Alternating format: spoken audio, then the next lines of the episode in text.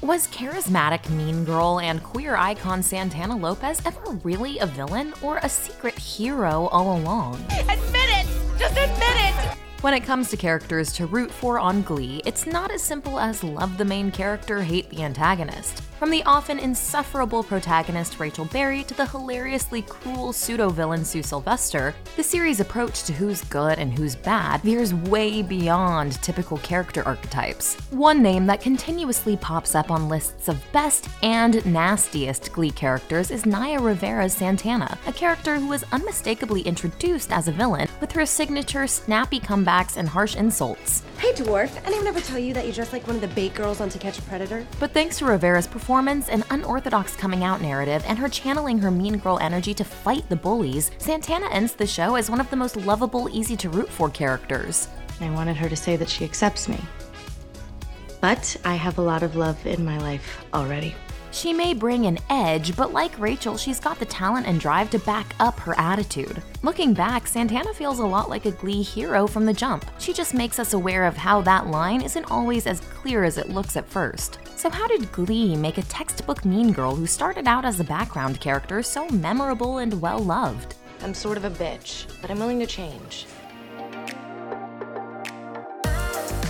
Although fans recognize Santana as one of Glee's most memorable characters today, she was first introduced to the show as just a background dancer and singer for Mean Girl cheerleader Quinn Fabray. According to Naya Rivera in her memoir, Santana didn't have any lines in the pilot, and the few early lines she did have were almost exclusively insults and takedowns of Rachel Berry. Did you see what Rachel was wearing today? No, I know. She looked like Pippi Longstocking, but like Israeli.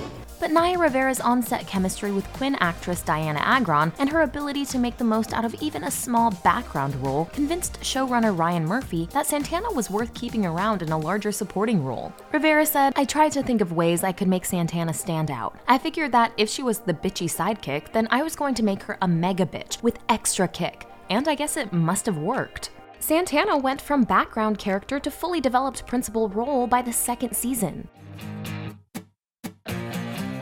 As the Glee writers considered what a season long arc for a supporting Cheerio would look like, they landed on a plotline that became one of the most affecting and memorable in Glee's history Santana's coming out in romance with Brittany. I love you, Santana. I love you more than I've ever loved anyone else in this world. Today, it's difficult to imagine a version of Santana Lopez who isn't a certified queer icon, but her coming out narrative is yet another element of her character that wasn't originally planned. Writing a coming out narrative for Santana was risky for a broadcast show at the time. I love girls the way that I'm supposed to feel about boys. Glee premiered in 2009, and in the TV season before that, only 2.6 of scripted regular characters on broadcast television were LGBT. The year before that, it was 1.1%. Glee was already challenging these boundaries with Chris Colfer's flamboyant character Kurt, who came out to his father in season 1. But with Santana, they took it even further, crafting a way less conventional coming out narrative. Santana is forcibly outed in season 3, first by Finn in the middle of the McKinley hallways, He's Santana, why don't you just come out of the closet? and then by a political rival of Sue Sylvester's in a smear campaign ad. So if you're so into family values, why did you promote a lesbian student to be your head cheerleader? And when did you plan on telling Ohio families? Adding insult to injury, Santana then comes out on her own to her abuela Alma, only to be scolded and kicked out of the house. I'm the same person I was a minute ago. You made your choice. Now I have made mine. Santana's confrontation with Abuela Lopez is one of season three's most difficult to watch scenes, a tense and all too real picture of how painful and messy coming out to close minded loved ones can be. Everyone has secrets, Santana. They're called secrets for a reason. And how not every story has a neat, cut and dry happy ending. I can't believe this is happening. I'm so sorry. I haven't even told my parents yet. Though Santana did eventually repair her relationship with her abuela, that wasn't until season 6, and her struggles with identity and acceptance resonated with audiences. Moreover, while Glee already had Kurt, he was a very clean cut white gay man who was conventional in some ways with portrayals we'd seen on screen before. Santana's coming out narrative allowed the series to examine queer visibility through a female lens, something that is still sorely lacking in LGBT representation on TV. And Santana presented a much needed portrait of a queer Afro Latina woman on network television when there was virtually no other significant positive representation around. Did I ever tell you that I love you? Tell me again. I love you. I love you. Santana is a powerful reminder that queerness doesn't come in one size, shape, or form, and that nobody is defined just by their sexuality.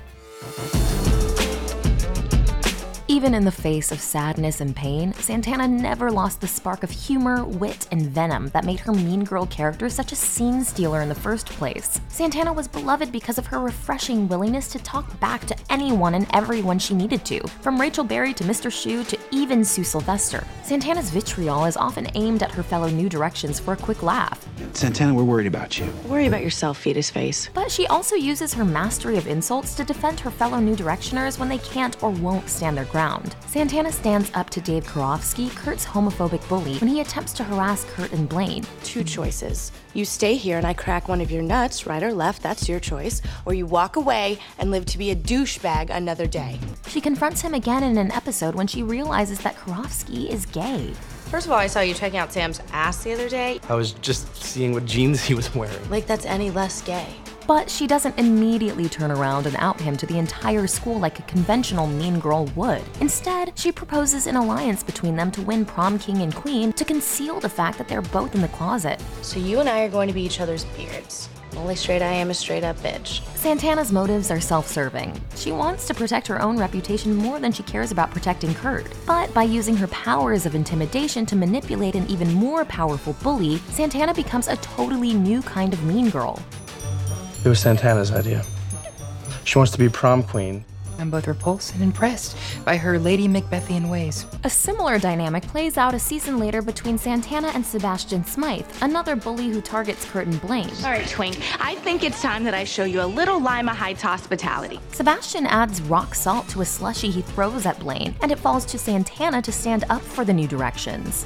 Admit you put something in that slushy. Once again, Santana redirects her mean girl savvy towards the bullies who target the misfits of the Glee Club, and she ultimately comes out on top. And then I got Sebastian on tape admitting that there was rock salt in that slushy that blinded Blaine. Now all we have to do is send this tape to the Popo, and that little bitch let us headed to juvie. Sure, Santana has had her fair share of fights with the new directions. Right, you know what? Let me at it. Go at it. But she cares deeply for them, and she isn't above apologizing and making up when she realizes she's wrong. I owe you an apology. And the Glee Club in turn embraces her as part of their misfit group. They become the people who support her through the difficulty and trauma of her coming out experience and beyond. Glee was a pop culture powerhouse that captivated audiences with its offbeat humor and bombastic but somehow still poignant and down to earth storytelling. And Santana Lopez perfectly reflects the show's idiosyncratic charms. She's an unlikely encapsulation of the show's underdog spirit and celebration of oddballs. Of course, all the good writing in the world wouldn't have mattered had uber charismatic Naya Rivera not been there to lend Santana her signature smirk, snark, and sense of humor. Don't get all sentimental on me or anything like that. I'm really happy for you, but I didn't do this for you. I did this entirely for myself. Though Naya herself may not be with us anymore, her dedication to making the most out of Santana Lopez laid the groundwork for a queer icon, the mean girl to end all mean girls, and a complexly written character who forever flipped the script for TV heroes and villains. Her performance blazed a trail for queer women and Latinas in an era of television with far too few opportunities for visibility. Naya's legacy lives on through her unique, powerful, and beloved character. You taught me to be bigger than the world was ever going to give me permission to be, and I have. Thanks for watching The Take. Make sure to subscribe and let us know what you want The Take on next.